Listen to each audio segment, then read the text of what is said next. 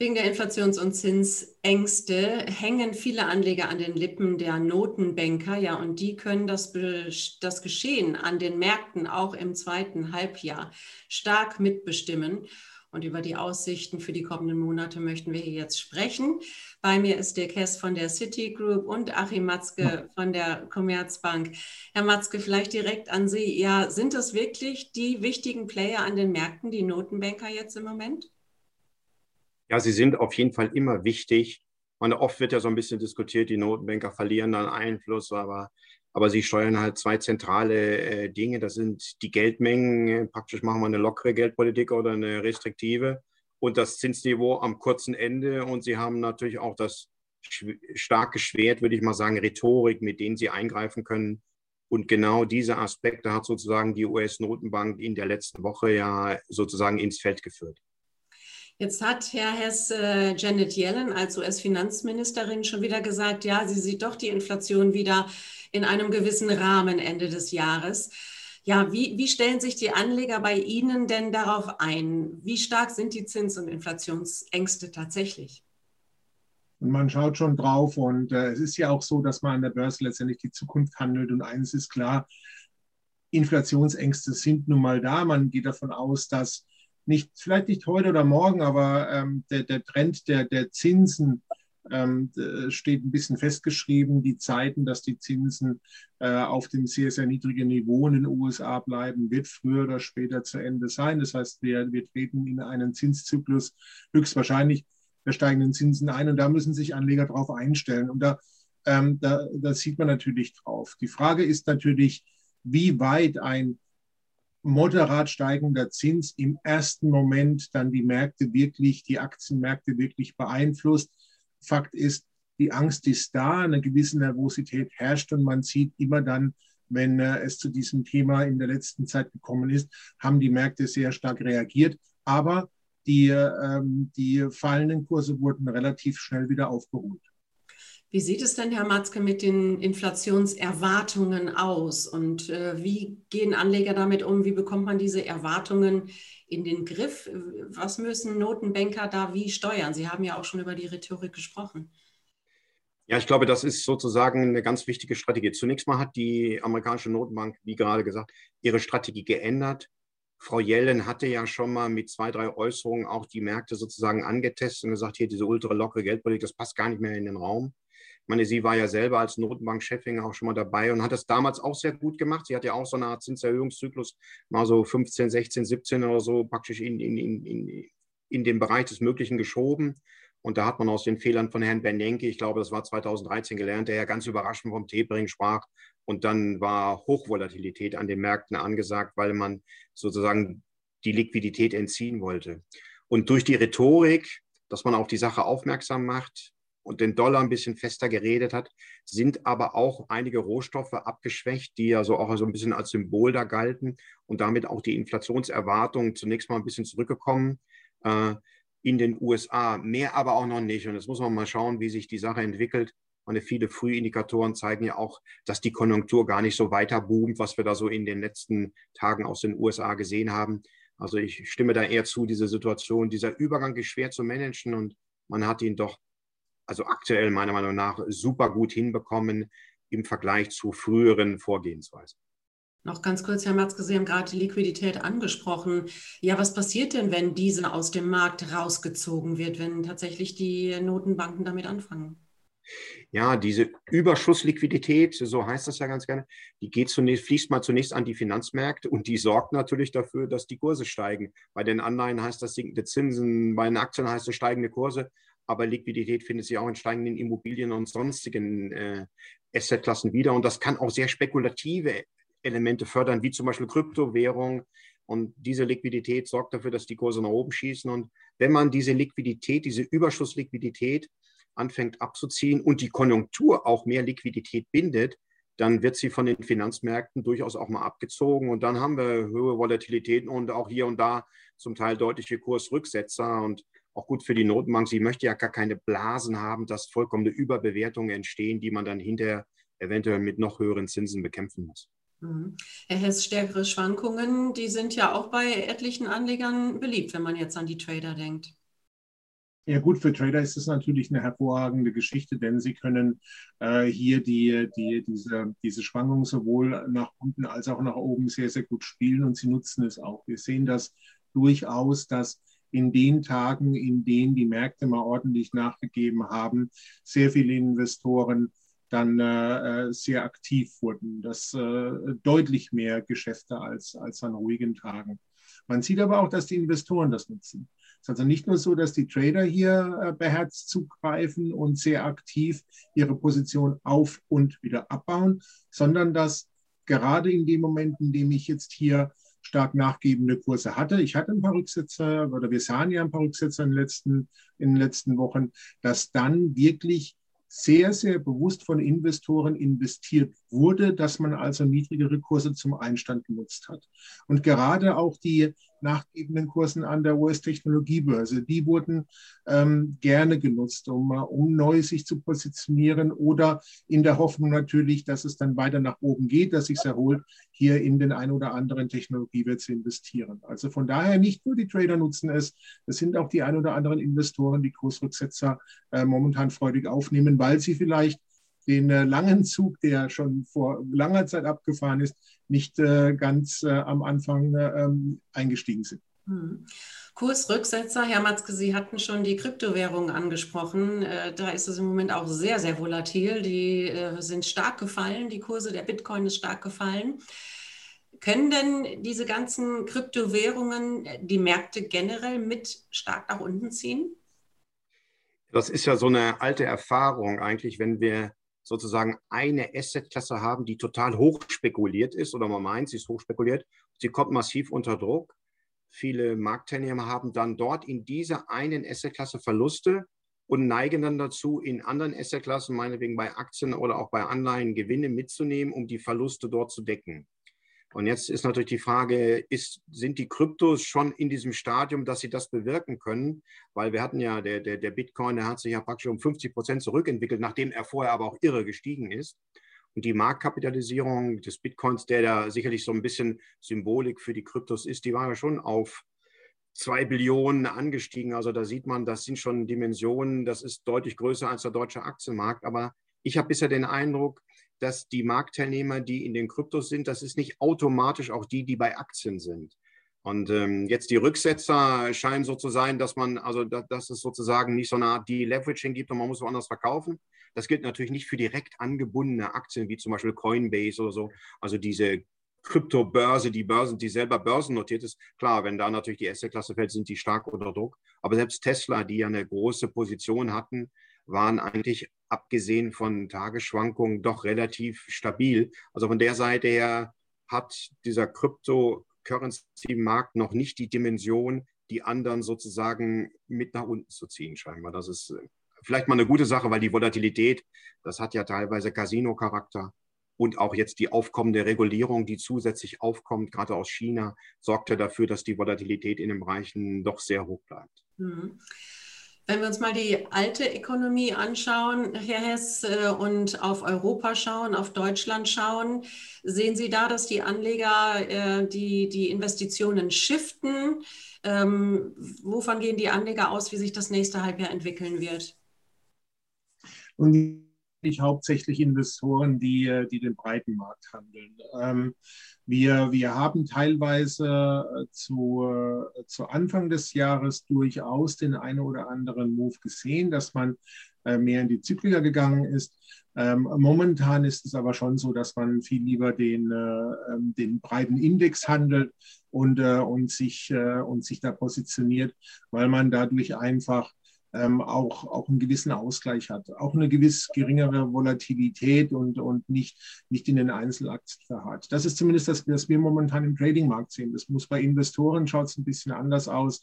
Diejenigen, die ähm, zum Beispiel Discount- und Bonuszertifikate nutzen, die, die gehen ein bisschen anders vor, die nehmen ganz bewusst Einzeltitel äh, und sehen teilweise auch drauf, was sind denn jetzt denn die, die Gewinner, wenn wir aus der Corona-Krise, aus der Pandemie rauskommen, wenn sich die Lage entspannt, was sie ja momentan zumindest tut, auch wenn die ersten schon wieder vom, vom Herbst warnen.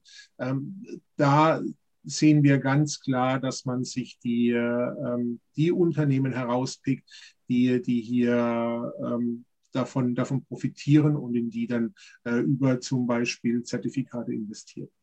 Da frage ich direkt weiter an Herrn Matzke. Wer sind denn dann die Gewinner im zweiten Halbjahr und welche Assetklassen werden eher auf der Verliererliste stehen? Ja, ich glaube, eine gute Vorgehensweise ist, wenn man Gut, die Pandemie, meine, die, die letzte war ja, war ja die, die spanische Grippe, das ist ja vor über 100 Jahren, das kann man ja gar nicht mehr vergleichen. Gibt also wenig Erfahrungswerte.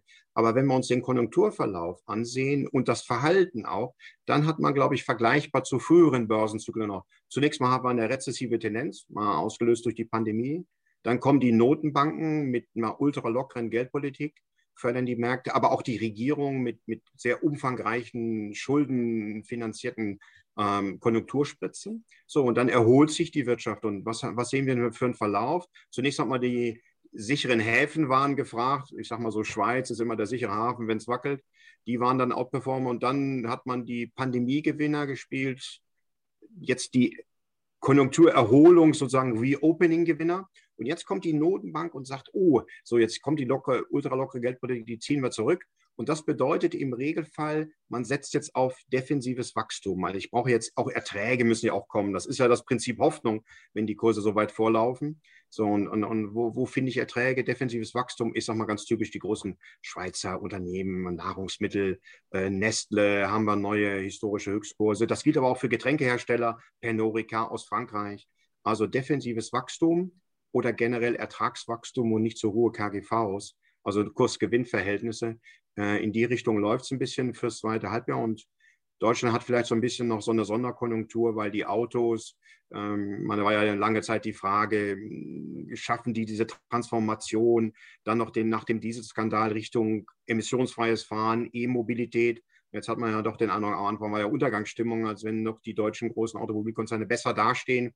Und das scheint auch Richtung Großkonzerne und auch Zulieferer noch nicht richtig eingearbeitet zu sein. Also da habe ich sozusagen so einen Konjunkturgewinner im Endeffekt. Ähm, also es gibt schon noch Möglichkeiten, aber ich glaube, bitte davon trennen. Wir haben so hohe Gewinne gemacht im ersten Halbjahr. Wir reden hier teilweise von plus 20 Prozent bei den Indizes. Das wird sich in dieser Form, mit dieser Dynamik mit ganz hoher Wahrscheinlichkeit nicht fortsetzen. Aber dennoch konnten doch die europäischen Aktien nicht mit den amerikanischen wirklich mithalten, oder doch? Nee, das konnten sie natürlich nicht, wenn man jetzt auch mal die letzten Jahre sieht. Es hängt aber auch mit Erträgen zusammen, wenn Sie sich mal anschauen. Sagen wir mal, S&P 500 ist ja allgemein bekannt. Noch ist natürlich, wenn Sie die großen Tech-Unternehmen, was haben die für in den letzten Jahren für Ertragsschübe praktisch erzielt? Und in Europa waren ganz bescheidene Ertragszuwächse. Und jetzt muss man halt schauen, nachdem wir hier jahrelang saniert haben in der Eurozone, Lohnstückkosten uns wettbewerbsfähiger gemacht haben, subventioniert durch lockere Geldpolitik, ob da jetzt so ein bisschen Bewegung bei den Erträgen herumkommt. Man muss einfach sagen, Aktien, das sind eben Erträge und Ertragsfantasien und Substanz wird da gehandelt. Und wenn sie keine Erträge machen, dann haben sie auch keine hohen Kurse. Und da sind natürlich die US-Tech-Giganten, die, die waren ja nicht zu schlagen in den letzten Jahren. Wobei die natürlich dann auch ähm, wirklich ja in Gefahr geraten, jetzt nicht, aber wenn die Kurse, wenn die Zinsen steigen, ähm, haben die dann Refinanzierungsschwierigkeiten und äh, dann muss man gucken, wie die sich schlagen werden, Herr Hess, oder nicht? Ja, natürlich, aber es ist ja oftmals so, dass äh, ein, ein Zinsanhebungszyklus am Anfang eigentlich äh, parallel nach wie vor zum, äh, zu auch den Ertragswachstum der, der Unternehmen geht. Es muss also nicht kontraproduktiv sein, zumindest nicht am Anfang. Hat man ja schon oft untersucht, dass es äh, wirklich so ist, dass äh, der, der Anfang des Zinserhöhungszyklus nicht schadhaft ist, aber wenn dann mal zwei, drei Zinserhöhungen gekommen sind, dass wir dann letztendlich ein Zeichen haben, dass äh, viele der Investoren ihr Geld dann aufgrund der gestiegenen Opportunitätskosten oder der besseren Opportunitäten dann, dann wirklich äh, ähm, shiften vom Aktienmarkt in, in den Anleihemarkt aufgrund der sicheren Erträge. Da sind wir definitiv noch ein bisschen von weg. Ähm, das muss nicht so in Stein gemeißelt sein, aber in der Historie konnte man das beobachten, dass das so ist. Und was der Mats sagte, gerade so, ähm, welche, welche Firmen hier ähm, in, in, gerade in Europa, in Deutschland ein bisschen im Fokus standen, das konnten wir wirklich beobachten, dass gerade im Bereich der Automobilindustrie ganz viele ähm, Einzelinvestments getätigt wurden, auch, auch langfristige Positionierung mit Hilfe von Hebelprodukten interessanterweise, nicht hochgehebelt, sondern niedrig gehebelt, dass man wirklich versucht hat, dieses diese Nachholbedarf, den man hatte, um diese positiven Signale äh, von Seiten der Automobilindustrie hier äh, dementsprechend Positionen zu reflektieren. Mhm.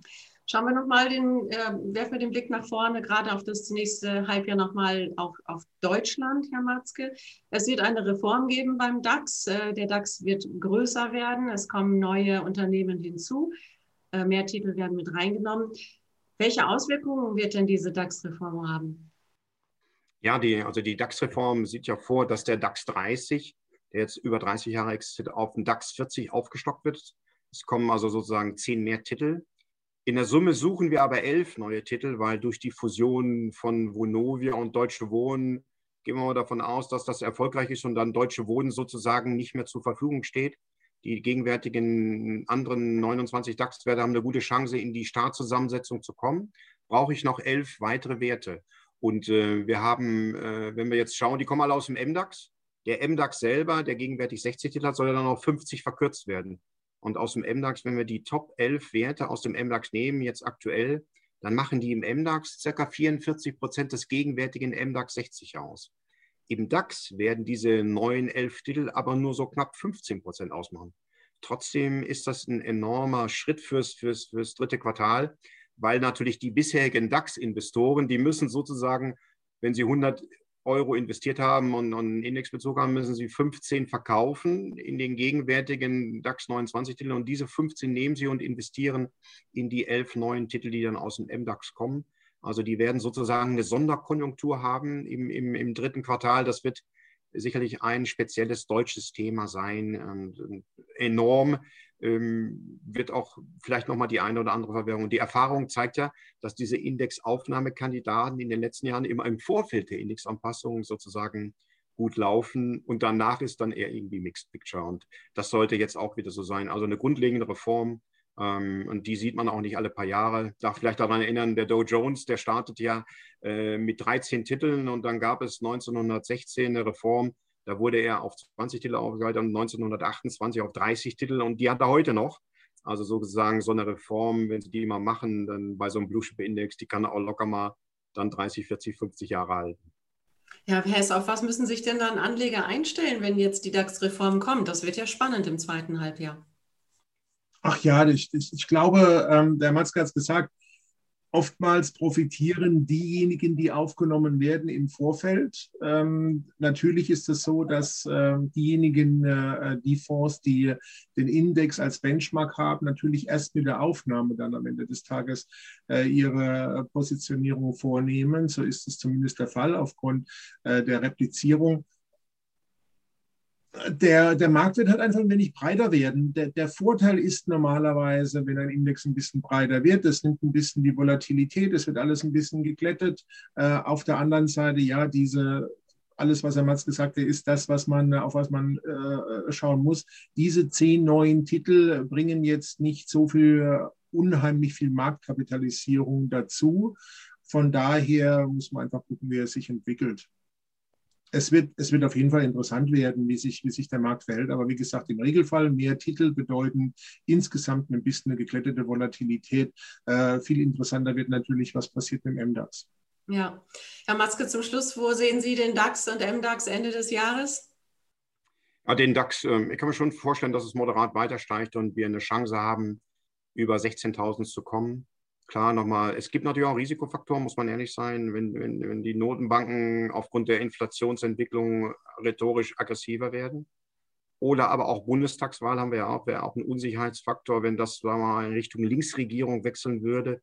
Haben wir ja auch die Erfahrung in Berlin, Stadt Berlin gemacht, wo ja eine rot-grün-rote Regierung ist. Das war ja aus ökonomischer Sicht jetzt nicht unbedingt als Vorbild, was die da geliefert haben. Also da gibt es sicherlich auch hier und da Unsicherheitsfaktoren, ähm, die, die, die das stören können. Aber ansonsten gehe ich von äh, steigenden Kursen aus. Der MDAX mit einer, mit einer Sonderkonjunktur, weil ja fast die Hälfte des Indexes sozusagen indextechnisch nachgefragt wird. Und ähm, der ist ja gut unterwegs in der Summe, so Richtung 36.000. Sollte man nicht überrascht sein, wenn man, da, wenn man da hinläuft. Ansonsten werden wir Rücksetzer sehen bei irrsinnig hoch bewerteten Aktien. Strukturwachstum kann weitergehen. Immer ein gutes Beispiel ist immer auch Amazon gewesen, war, glaube ich, im Peak 2000 bei, bei 112 US-Dollar. das Unternehmen ist weiter gewachsen, aber der Kurs ist 90 Prozent gefallen bis 2002, dann, ohne dass das Strukturwachstum sich ändert. Einfach die Kursgewinnverhältnisse werden dann auch geändert, wenn Liquidität äh, sich verändert oder aber auch Zinsen kräftig angehoben werden. Also da, da lauern die Risiken. Wir sind gespannt. Ganz herzlichen Dank, Achim Matzke von der Commerzbank, Dirk Hess von der Citigroup. Also der Juli steht vor der Tür, das zweite Halbjahr beginnt bald und es verspricht wirklich spannend zu werden. Vielleicht können wir uns in dieser Konstellation auch Ende des Jahres nochmal wieder treffen und ein bisschen Revue passieren lassen. Ganz herzlichen Dank nochmal an Sie beide und wie immer an Sie, liebe Zuschauerinnen und liebe Zuschauer. Schön, dass Sie dabei waren. Herzlichen Dank fürs Zuschauen.